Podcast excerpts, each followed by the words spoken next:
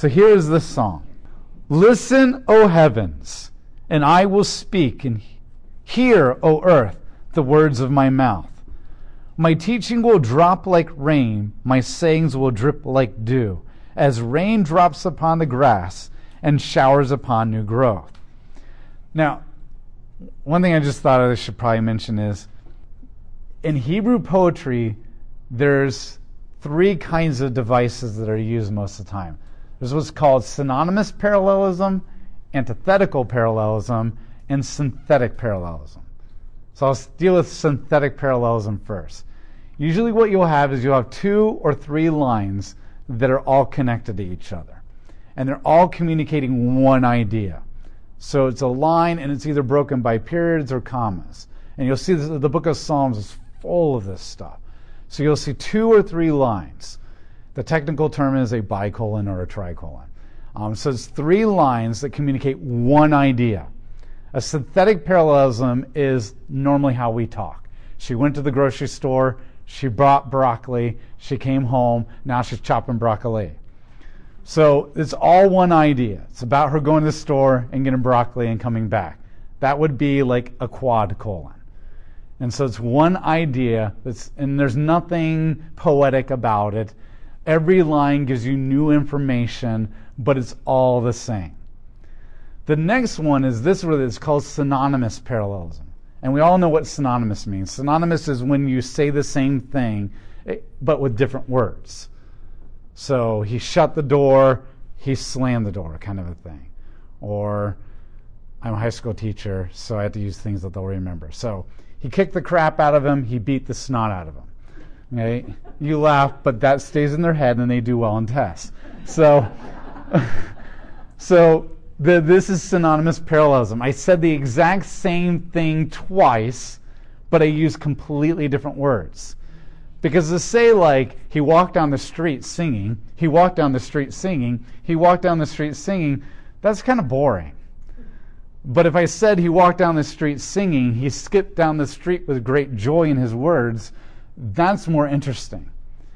And as I get, and then what happens is the more and more synonymous words I use, I paint a more poetic emotional imagery of it. If you want facts, that's narrative.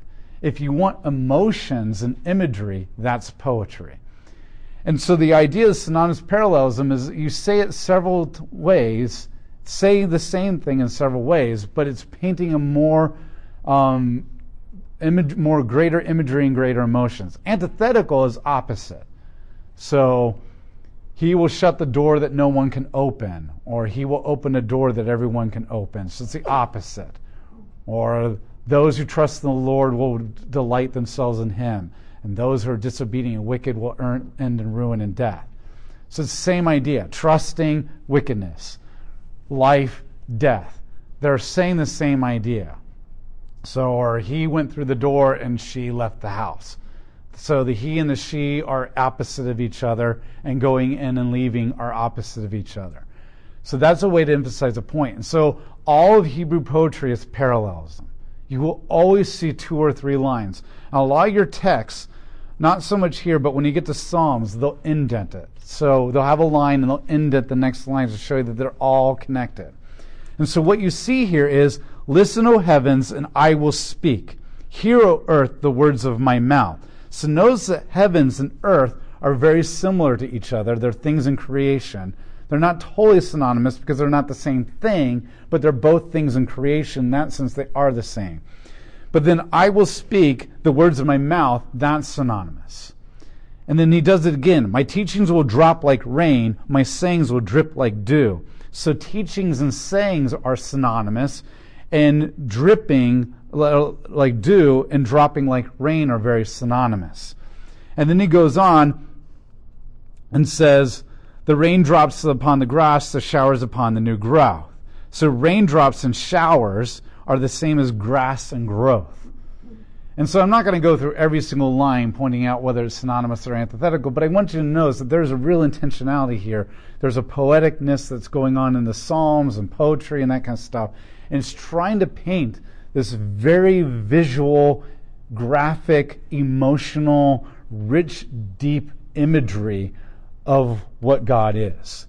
Because the narrative tells you the story about what God is doing, his character, and how he's active. But poetry expresses the emotions that are involved. And if you notice that in narratives, you get very little insight to what people are thinking or what they're feeling. It's mostly what God is just doing. But it's in the poetry that you get the emotions, you get the feeling, you get the imagery. And so as we go through, and just notice as you read through Psalms and that kind of stuff, now there's these variations off of those three because with everything you can like twist it and tweak it and, and do very creative imaginative, imaginative things with it. But everything is either synthetic, antithetical, or synonymous parallelism, and all throughout poetry, or tweaked in some kind of way to be clever or different. So just kind of pay attention that there's a richness in there as you go through this poetry. So he says that I'm speaking words that are going to give life. Just like rain and dew and showers bring life and growth and grass, these words that I give are going to bring life. Verse 3 For I will proclaim the name of Yahweh. You must acknowledge the greatness of your God. As for the rock, his work is perfect, for all his ways are just. He is a reliable God who is never unjust. He is fair and upright. So notice the first thing he refers to God is the rock. And the first time that we've really seen that imagery is in the wilderness where God goes and he stands upon the rock and they strike God and the rock and it produces water and life. This, from that point on, God is constantly referred to as the rock. The rock appears hundreds upon hundreds of times, specifically in poetry, and especially when you get to Psalms. And remember, the idea is not a rock like that giant boulder outside the front of your school or some neighbor's house. The idea is this is a mountain, a cliff, because this rock not only provides life, but it provides shelter from the elements and the storm, and it also provides shelter from your enemies. And so it's a cleft and a rock that you hide in so your enemies cannot find you or attack you. It's a rock that you hide in that protects you from the storm that's ripping across creation. And it's a rock that produces life because a giant river is flowing out of it, not a drinking fountain kind of stream. And so this is the rock that God is. So he's, and then also it's constant and never changing. That rock will always be there. It will always be there because nothing can destroy it. And so this is the imagery. He is a rock that is everlasting, always standing, great and enormous, majestic and wondrous, providing protection from the elements, from your enemies, and providing life and water. That's the imagery that they would think. Now remember, this is what's called a metaphor. A metaphor is when you say something is something, but you know that's not logically true. So he is a rock. We all know that that's not that's not makes sense. So how do you know when there's a metaphor? A metaphor is when you say something is something else, but everybody knows it logically doesn't make sense, so therefore it's a metaphor. If I said he is a man, you'd be like, oh, that's that's a fact. But if I say he is a rock, you're like, no, he's not. That doesn't make logical sense. Therefore, it becomes a metaphor. And a metaphor is when you say something is using the to, to be verb, or the to be verb is implied. They are, he is, something like that. In this sense, you could either say, God is your guardian, your protector, he provides life, he provides shelter, and you go on and on, you're like, okay, we get it. or you can invoke a figure of speech and say, he is a rock. And if you live in that time period, you know all the things that a rock can do. And this is the beauty of poetry, because the poetry can paint a thousand words with one very well written, clever phrase. And so, and you have to realize that we use metaphors and figures of speech all the time. And this is one of my students, when I teach this stuff to my students, they're always like, why do we have to learn this? Like, oh my gosh, this is poetry. And poetry is like so English class and that kind of stuff. So what I do is I have collected like an hour's worth of video clips from different movies. Batman Begins, Tombstone, okay, Sandlot, and all that kind of stuff. And there's all these people using metaphors and figures of speech, like "You're killing me, Smalls," or "She broke my heart," or "I'm sweating like a pig." We watched the sunset, and they're like, and they go through all this, and they're like, "Wow, we use this stuff a lot." And what we don't realize is that we use figures of speech and metaphors all the time in our vocabulary. But we like to think of ourselves such literal scientific people that we don't realize that. And even though poetry is hard to understand because we're Westerners, the reality is figures of speech and metaphors are a big part of our life. And we use it because they paint more graphic pictures, more imagery. They make your vocabulary and your conversations more interesting and more graphic. And that's what they're doing. I can either I can give you an entire textbook about redemption and salvation and sacrifice and all that kind of stuff and spend hours and it will feel dry or I can put a cross up on the wall and it will communicate all the same stuff. And if you grew up in the culture of what the cross means, then the cross can be a very powerful, emotional, multi loaded theological statement to you. Or we can all sit here for four hours while I go through all these theological principles. Now, there is a time and a place for that because the cross has to be taught. But once it's taught, then I can show images like crosses and sunsets and Jesus on the cross and that kind of stuff.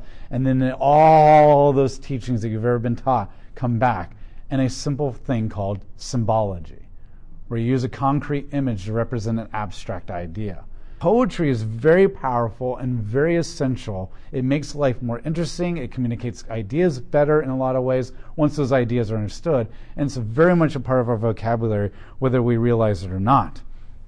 And so he says, verse 4 As for the rock, his work is perfect, for all his ways are just. He is reliable God who is never unjust. He is fair and upright. Now, notice how many times he's emphasized the justice of God. There's not one time that they could ever accuse God of being unjust. In fact, the only time they could probably accuse him of being unjust was the fact that he didn't smash them like he was supposed to. Verse 5 His people have been unfaithful to him, they have not acted like his children.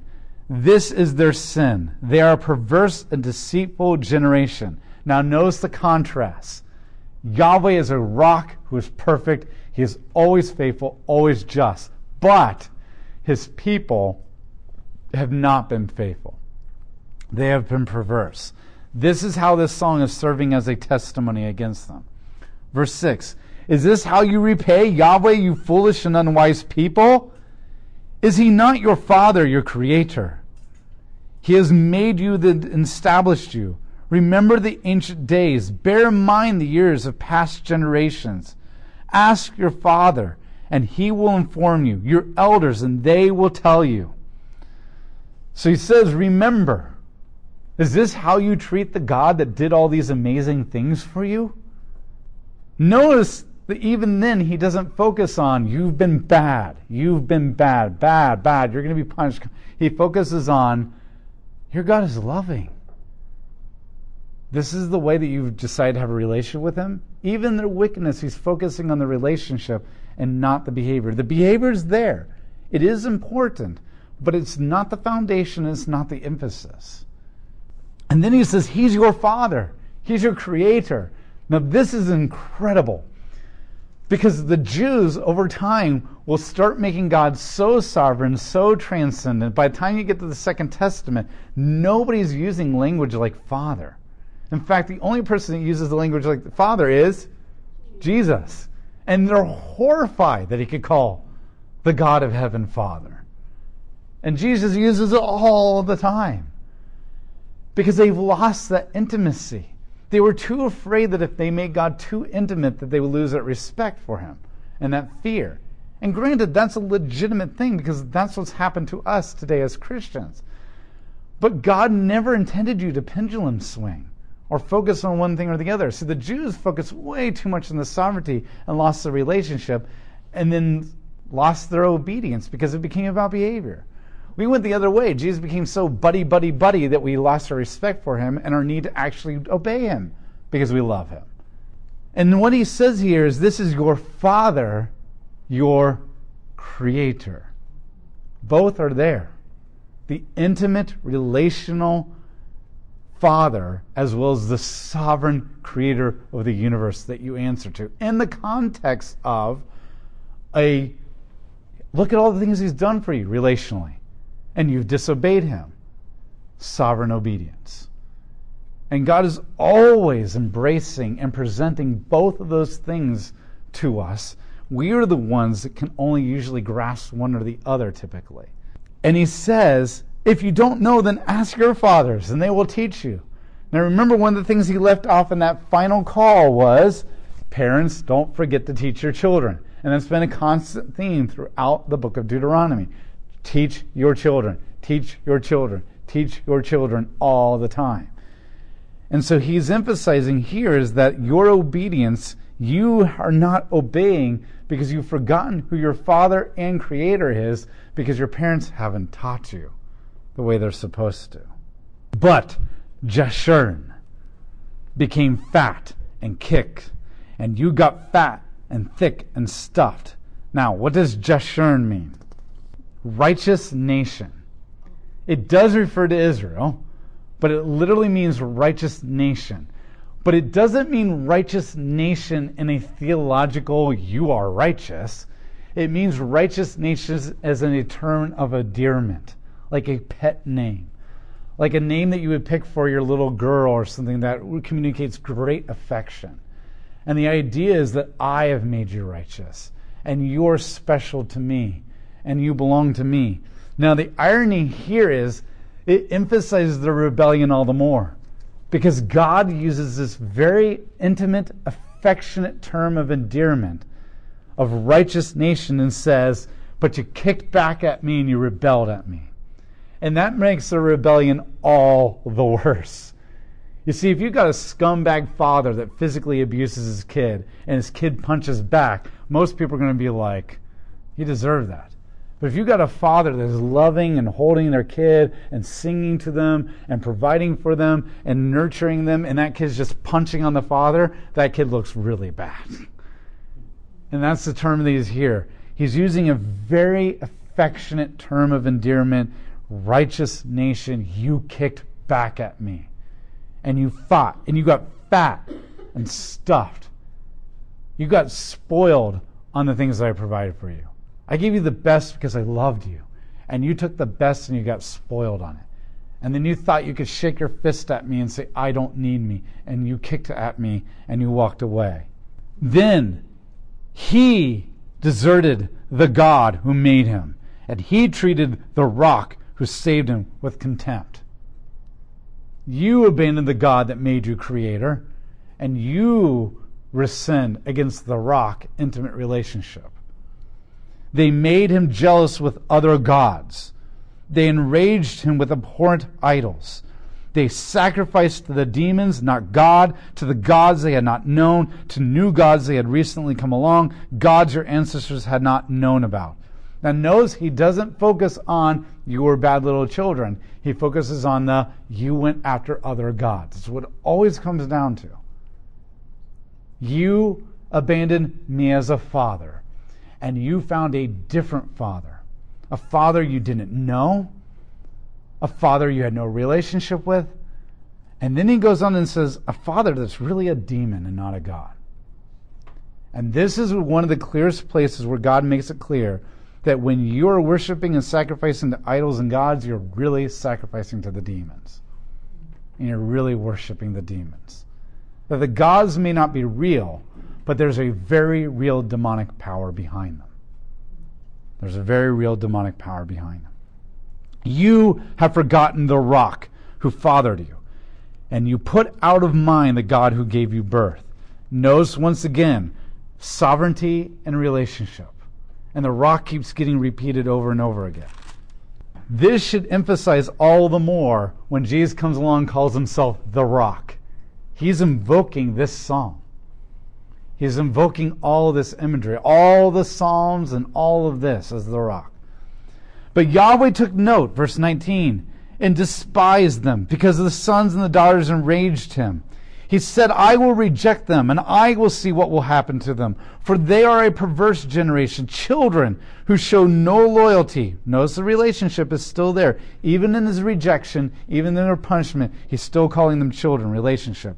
They have made me jealous with false gods, enraging me with other worthless idols. So I will make them jealous with a people that they do not recognize. With a nation slow to learn, I will enrage them. Now, what is he talking about there? You made me jealous by going after other gods. So I'm going to make you jealous by choosing another nation instead of you. Who is that? The Gentiles, the church. One day God is going to walk away from Israel, not abandon them, but walk away and pick a different group of people. But according to Romans 9, 10, 11, the whole point of picking us is so that Israel will see what we have that they no longer have and come back. Because God will never ever reject them because remember the restoration covenant. But he will walk away. He will reject them in a theological chosen sense.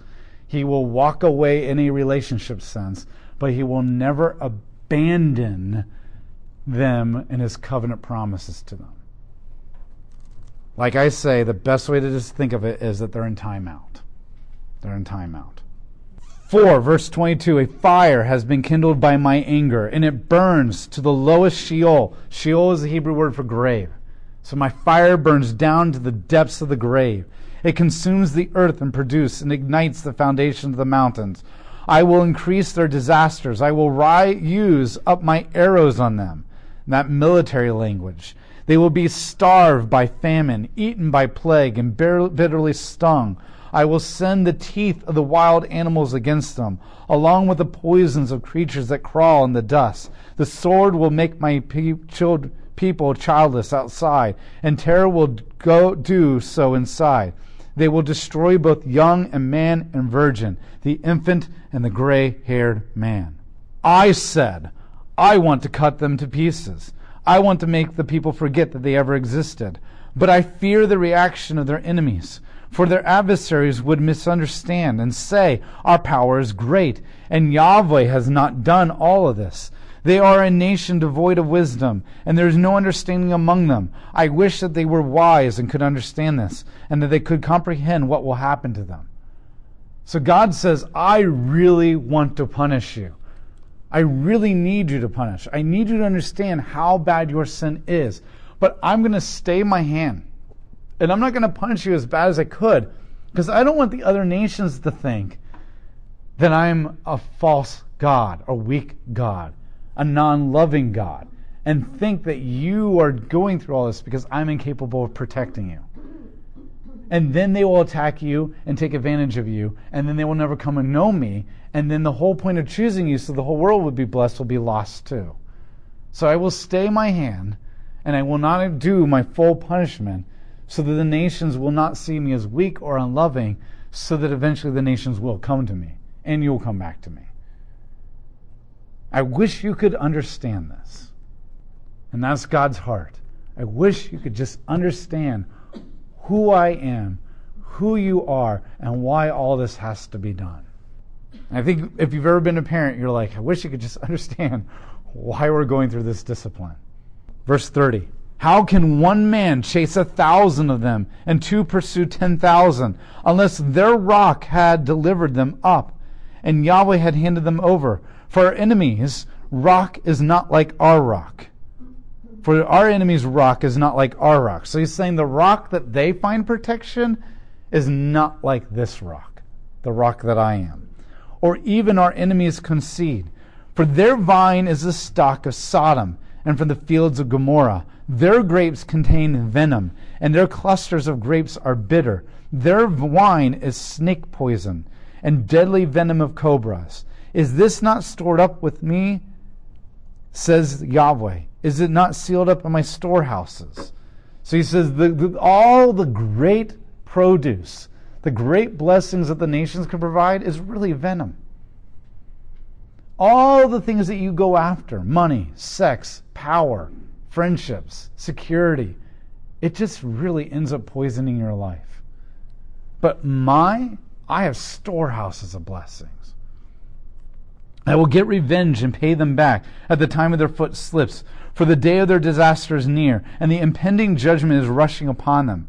And so God promises, even though I will use the nations to punish you, don't worry, one day I'll also punish the nations. Yahweh will judge his people and will change his plans concerning his servants. And when he sees that their power has dispersed, and that no one is left, whether confined or set free, he will say, Where are their gods, the rock in whom they sought security, who ate the best of their sacrifices and drank the wine of their drink offerings? Let them rise and help you. Let them be your refuge. So when I destroy all the other nations, and everybody says, Hey, where's all their security and protection? Then you rise up and trust in them. When you see that their rock will crumble one day, and I, the rock, will still be standing, then who are you going to go to? That's the vision that God gave to Nebuchadnezzar. Nebuchadnezzar had a vision of a statue, a rock, a metal statue, better than a rock. And he built it up, and it became the glory, and it was all the nations. But then he self glorified himself and began to idolize himself. And because of that, he became worthless because the metals decrease in value as you go down. And then the little rock comes and destroys it at the heel and turns into a mountain that fills the entire earth. And that is the kingdom of Yahweh. And then you see the beast version of that in Daniel 7. Daniel 7 is the parallel to that. And so that's what God's saying. When that statue, all the kings of the earth collapse and fall, and the, all that's left is the mountain of God, then are you going to go to those nations and say, Protect me now? See now that I indeed, I am He, says Yahweh, and there is no other God besides me. I kill and give life. I smash and I heal, and no one can resist my power. For I raise up my hand to heaven, and say, As surely as I live forever, I will sharpen my lightning like swords and my hand will grasp hold the weapon of judgment, and I will ex- execute vengeance on my foes, and I'll repay those who hate me, and I will make my arrows drunk with blood, and my sword will devour flesh. And the blood of the slaughtered and the captured, and the chief of the enemies its leaders. Cry out, O nations, with his people, for he will avenge his servant's blood. He will take vengeance against his enemies, and make atonement for his land and people. And that's how he ends the song. And he ends the song by saying, One day I will kill all those who hate me, and their blood will be atonement for sin that will purify the land. Your sin has destroyed my creation. Your sin has corrupted my creation. And just like in the sacrificial system, the only thing that can atone is blood. Therefore, when I destroy the nations, that will atone and cleanse the earth of all the things that you've done to it. And that's how God ends it. There will be judgment. So here's the question, O Israel What rock are you going to trust in on Judgment Day? What rock are you going to trust in Judgment Day? Are you going to trust in America as your rock? You're going to trust in the American dream as your rock? Or are you going to trust in Yahweh? That's the question. Because according to the vision of Daniel, all nations will fall. Any questions? He's made it clear. A lot of people could say, How could you, God? But at the same time, He has made it very clear. This is what's going to happen. And I've made it very clear. You don't have to go up into the depths, the heights of the heavens and the stars. You don't have to go across the ocean. You don't have to, through your own wisdom and knowledge, read all these books and figure all this stuff out. So, like some trigonometry equation, you just need to read the Bible, fall in love with this God, and surrender to Him. And if you do that, you'll have life and you will be in the rock. This is not a mystery. This is not a secret. If God is omnipotent, which we believe He is, then why does He get angry? Why does He get jealous? Why does He not create us correctly? I guess. Well, He did, but we He gave us a choice, and we sinned. Yeah, but you still had children knowing that they were going to probably be disobedient. Eh, yeah, but you are knowing enough that you knew that they'd be disobedient. They would hurt people you didn't know how much they would hurt people, but you knew that they would hurt people. And you knew there was a chance that they would probably walk away. They could. And you still chose to have them. We are never, ever, ever, ever told why God loves us. We're never told why He created us. We're never told why He took the risk. That is, an, you can philosophize and theologize all you want, but we are never, ever, ever told. All I can say is my best example is I knew that having three daughters meant that they were going to make mistakes and do things and hurt people. No matter how great they are, they're still going to hurt people. And I knew there's a really good chance that they may completely walk away from me and God. Completely. Even if I do everything perfect, they still could walk away And the same way that God did everything perfect and tons of people walked away. And yet we still chose to have children. And most of the time when people are like, hey, do you want to hold my baby? I was like, no. Right? Like, kids are cute and that great, but like, I don't know what to do with this thing. This is a crying pooping machine. Like, I don't know what to do with this thing. It's fragile. Like, oh, you got to hold the neck just right or it'll die. Like, I don't want that responsibility. But when I had my daughter, a switch like went off, and I was flooded with this love for her that I have no idea where it came from. And if I, as a selfish, self absorbed man who has no love for all these other children in that kind of a sense, can all of a sudden metaphysically and supernaturally just in seconds see this gray baby that came out covered in liquid fall in love with it and be willing to do anything for it as a corrupt sinner, then that gives me a little glimpse of God's love for us. And even though He's all knowing and knew we would do this, He also, because He's all knowing and outside time, He already had that love for us. See, I could only have that love for my daughter when she came into existence. But He already had that love for us before we ever came into existence because technically for God, we already did exist because He already knows all things. He knew the future. And so that's the best explanation that I can give is that if you are totally in love with your children and willing to do anything for them, no matter how corrupted they become, God already knew us before we were ever created. And He chose. And I don't know why, and I can't explain it. It's just as a fallen, corrupt, selfish human being, that's the closest and best example I can give. And even that love that I have is a little taste of what God has for us. And all I have to do, all I can do, and all these things, all I can all I have is the character of God throughout the Bible is just so clearly a character of goodness and love. And I just got to trust in that and the things that I don't understand. And that's my best answer. So I hope that helps. because of that great love that he has, that we have the capacity to really hurt him. Yes. I think this is all coming out in this um, in this song is is really how deeply he's hurt by us when we reject that love.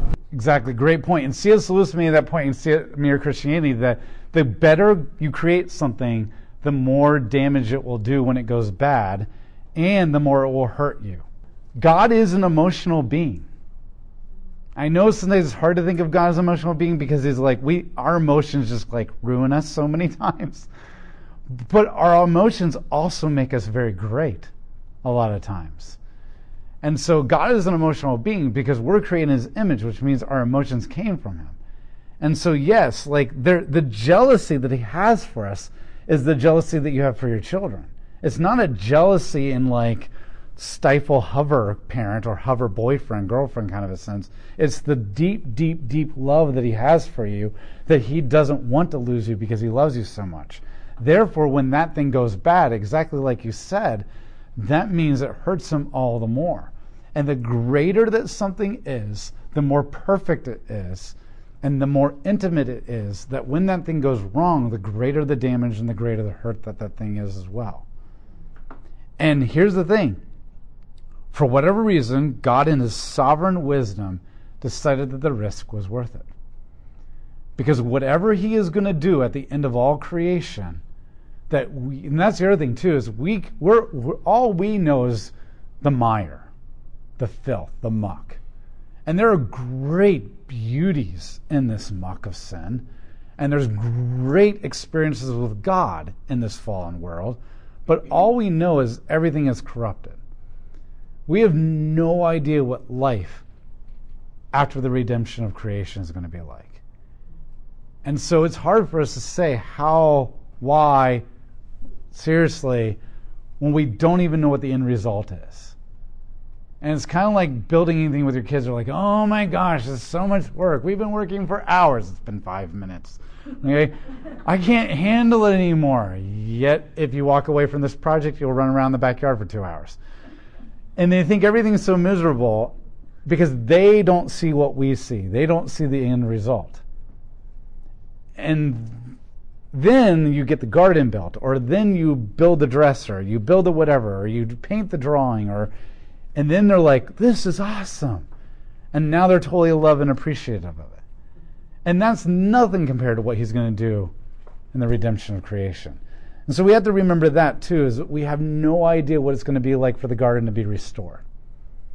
Just like our children have no idea what the end result is, like when you're cleaning house. Now, isn't this awesome to have a clean house now, even though you felt like I was a slave master just getting you to pick up five animals? So, stuffed animals? The reality is there's an appreciation there. I know I always use my children in bad examples, but come on, we're in the Torah. There's like there's not very many opportunities to use all the good examples in the Torah. So when you're reading songs like this, so that's my best answer. And I know it is very, very lacking, but that's the best that we have. Verse 44. Then Moses went with Joshua, son of Nun, and recited all the words of this song to the people. And when Moses finished reciting these words to all of Israel, he said to them, Keep in mind the words I am solemnly proclaiming to you today. You must command your children to observe carefully all the words of this law. For this is not for this is no idle word for you. It is your life. By this word you will live a long time in the land you are about to cross the Jordan and possess. So this song that we just went through, that wasn't Moses singing it to the people. That was God singing it to Moses. And now that Moses just heard it, now he went to the people and sung it to them. That would have been amazing to hear. And I guarantee you there was probably weeping.